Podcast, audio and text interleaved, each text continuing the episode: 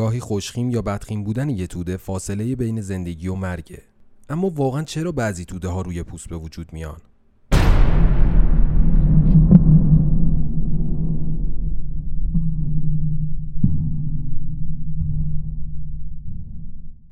سلام من بهنام هستم و براتون داستان بیماری هایی رو تعریف می که شرایط خاصی داشتن.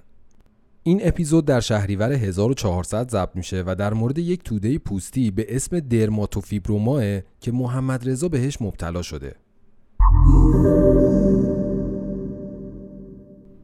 سال 1391 محمد رضا تازه دوران سربازیش رو تموم کرده بود و خودش رو برای ادامه تحصیل آماده می‌کرد. یه روز که داشت لباسش رو عوض می‌کرد مامانش اون رو متوجه یه برآمدگی کرم رنگی روی پشتش کرد. محمد رضا بلا فاصله بعد از اینکه متوجه برآمدگی شد برای اینکه بفهم موضوع از چه قراره به دکتر مراجعه کرد. تشخیص دکتر این بود که برآمدگی به دلیل زمین خوردن روی بدن محمد رضا ایجاد شده و اولین سوالش رو در مورد همین موضوع پرسید که آیا تازگی ها زمین خوردی؟ محمد رضا که تازه دوران سربازی رو پشت سر گذاشته بود و زمین خوردن و سینه خیز رفتن رو جزو اتفاقات معمولی یه سرباز در طول روز می‌دونست به دکتر گفت اطلاع دقیقی نداره ولی توی سربازی زمین خوردگی های زیادی داشته. دکتر پس از شنیدن جواب محمد رضا گفت احتمالا سنگ کوچیکی در هنگام زمین خوردن زیر پوستت رفته و پوستت نتونسته به خوبی ترمیم بشه. دکتر به محمد رضا گفت که اصلا جای نگرانی نداره و هر وقت بیای من واسط درش میارم. محمد رضا از تشخیص دکتر مطمئن نبود و تصمیم گرفت پیش یه دکتر دیگه بره. یکی از دوستاش یه دکتر بهش معرفی کرد که حدود دو هفته بعد محمد رضا رفت پیشش و دکتر پس از شنیدن حرفاش و دیدن محل برآمدگی گفت که چیزی نیست و یه چرک ساده است که همین الان هم میشه تخلیهش کرد. محمد رضا که برآمدگی روی پشتش نگرانش نکرده بود مدتی رو به همین ترتیب بدون اینکه دیگه دنبال ماجرا رو بگیره به زندگیش ادامه داد. از طرفی محل برآمدگی هم در این مدت هیچ تغییری نمی‌کرد. کم کم محمد رضا برآمدگی روی کمرش رو فراموش کرده بود. تا اینکه سال 97 بدون هیچ دلیلی برآمدگی دچار تغییر رنگ و تورم شد. تازه اگه به هر جایی برخورد می‌کرد به شدت میسوخت و شکل و شمایلش یه تاول بزرگ رو به خودش گرفته بود و محمد رضا رو کمی نگران کرده بود. محمد رضا جزء افرادیه که اصلا دکتر رفتن رو دوست نداره و خیلی بیماریاش رو جدی نمی‌گیره. ولی دیماه سال 97 زمانی که مادرش به سرطان سینه مبتلا شد و مراحل درمان رو سپری می کرد با یه پزشک فوق تخصص جراحی قفسه سینه آشنا شد. وقتی محل تورم کمرش رو نشون آقای دکتر داد، دکتر بهش توصیه کرد که برای نمونه برداری خیلی زود بهش مراجعه کنه. هفته بعد محمد رضا در شرایطی پیش دکتر رفت که این برآمدگی سال 91 به نظر یه چیز گذرا به اندازه سر یه انگشت بود. ولی تو اسفند 97 این تورم بزرگتر از دو بند انگشت و ترسناک شده بود. دکتر بعد از نمونه برداری از توده به محمد رضا گفت که می‌تونی یه دفعه اون از بدنش خارج کنه. اما اول باید بدون توده از چه نوعیه چون تو روند درمان تاثیر داره. محمد رضای بیخیال حالا دیگه واقعا از نتیجه نمونه برداری میترسید. از اینکه این توده خوشخیمه یا بدخیم حسابی ذهنش درگیر بود. با نمونه اول دکتر نتونست تشخیص بده که توده سرطانیه یا نه.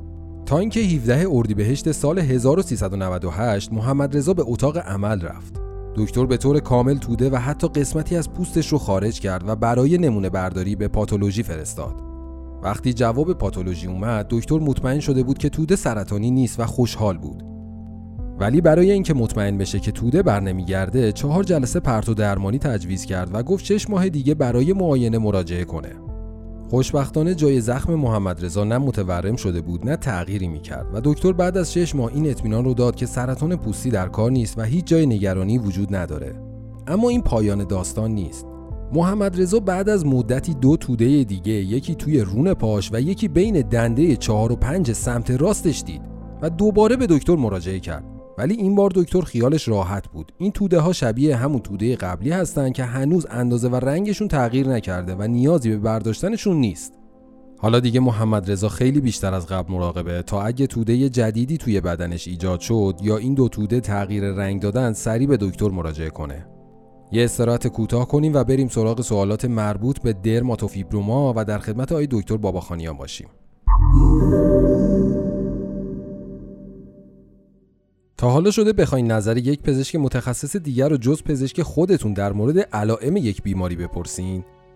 یا بخواین روند بیماریتون رو پیگیری کنین اما به مطب مراجعه نکنین درمانکده برای این مشکل و چالش های دیگه سلامتی شما یک راهکار براتون داره می‌تونین از سرویس مشاوره آنلاین پزشکی درمانکده استفاده کنین تا با پزشکای متخصص و فوق تخصص به صورت متنی، صوتی و تصویری سریع و بدون مشکل صحبت کنین. سلام های دکتر امیدوارم حالتون خوب باشه و با انرژی بالاتون به سوالات پرتکرار مخاطب های ما جواب بدین. سلام بهنام جان وقت بخیر در خدمتتون هستم. درماتوفیبروما چیه؟ ببین درماتوفیبروما ها یه زایات پوستی و کوچیک و من که تو جاهای مختلف بدن می‌تونه ایجاد بشه ولی بیشتر توی ساق پا، بازوها یا قسمت بالای کمر ظاهر میشن. بیشتر توی بزرگسالا شایع توی کودکان نادره توی 80 درصد مواردش میشه تو بازه سنی 20 تا 50 سال. بین دو جنس هم امکانش توی خانم ها دو برابر آقایونه. ویژگی های ظاهریش حالا رنگش می‌تونه صورتی، خاکستری، قرمز یا قهوه‌ای باشه که حالا طی چند سال می‌تونه تغییر هم بکنه. این حالا زایات درماتوفیبر حالت سفتی دارن و انگار اغلب انگار مثلا یه سنگی زیر پوست هست. همونجوری توی داستان محمد رضا گوش دادیم با هم دیگه. اولش پزشکش اشتباه کرد و تشخیصش این بود که احتمالا یه سنگی رفته زیر پوستت حالا توی سربازی خوردی زمین و اینا. این یک حالتی هست که خود درماتوفیبروما هم می‌تونه ایجاد کنه. و معمولا هم بدون درد هستن اما یه وقتایی حساسیت به لمس دارن یعنی فشارشون میدی یا لمسشون می‌کنی درد دارن یا خارش دارن. و اکثر مواقع هم یه نودول منفرده یک, یک یه دونه هستش. ولی بعضی وقتا متعدد میشه و این هم نیاز به پیگیری داره. اندازش هم معمولا از قطرش از یک و سانت بیشتر, بیشتر نمیشه. آیا دلیل ابتلا به درماتوفیبروما مشخصه؟ معمولا اینجور مطرح میشه که امکانش بوده حالا به اون نقطه از پوست یه تروما یا آسیمی وارد بشه مثل حالا یه گزشی باشه خالکوبی باشه مثلا یه آزمایشی صورت گرفته باشه یا زخم شده باشه و حالا این یک زمین ساز تغییرات شده ولی همه اینا تئوریه و همچنان علت درماتوفیبروم ناشناخته است یک نظریه دیگه هم هست مخصوصا توی درماتوفیبروم هایی که متعدد رخ میدن. اون رو براش مشکلات ایمنی رو مطرح می‌کنن که باز همینم اثبات نشده. راه های درمان درماتوفیبروما چیه؟ معمولا هیچ درمانی برای درماتوفیبروما لازم نیست. مگه اینکه به یکی از ساب تایپ های تهاجمی مشکوک بشیم یا تشخیص داده شده باشیم که در این صورت یه سری مراقبت های جراحی داریم و نظارت های طولانی مدت. خود مراقبت های جراحی روش های مختلفی داره که حتی اگه حالا زایه مشکوک به تهاجمی بودن هم نباشه از نظر زیبایی میشه اقدام کرد. مخصوصا اگه زایمون علامت دار شده باشه تغییر رنگ تغییر اندازه داشته باشه یا اینکه درد داشته باشه. در صورت اینکه عدم قطعیت واسه تشخیص داشته باشیم یا با همین مشکوک بودن به یکی از زیرگروه های تهاجمی توصیه میشه که زایه به صورت کامل برداشته بشه و مخصوصا چربی زیلجلی هم همراهش باشه. حالا برای نظارت طولانی مدت اگه درماتوفیبروم برداشته نشه بعد دچار یه سری تغییرات قابل توجهی تو رنگ اندازه و حاشیهش باشه بیمار باید بره دنبال ارزیابی های بعدی. اگر قبلا اقدام به برداشتن کامل کرده و حالا یه سری زایات عود کرده این هم باید بره دنبال ارزیابی های بعدی و ممکنه که زیر گروه تهاجمی تشخیص داده بشه و باید حتما رد بشه. یه وقت میاد بیماری که داره یکی از زیرگروه های تهاجمی هست که حالا این به اومده به بافت های عصبی هم تهاجم کرده. باید به صورت دوره ای اینا ویزیت بشن تا از پیشرفت بیماری جلوگیری بشه و اون زایه هم حتما برداشته بشه. رابطه ای بین سرطان پوست و درماتوفیبروما وجود داره؟ درماتوفیبرای سطحی معمولی به عنوان زایت خوشخیم در نظر گرفته میشن و پیشاگهی و پروگنوزشون برای این بیماران خیلی عالی هستش با این حال حتی اگر این بیماران هم برای زایشون درد یا خارش یا علائم دیگه رخ داد باید حتما بررسی بشن یه سری دیگه از انواع درماتوفیبرا که انواع عمیق سلولی آنوریسم یا غیر طبیعی باشه که حالا اینا بیشتر دیده میشن و به صورت موضعی تکرار میشن اینا به ندرت می‌تونن متاستاز بدن و بدخیم بشن.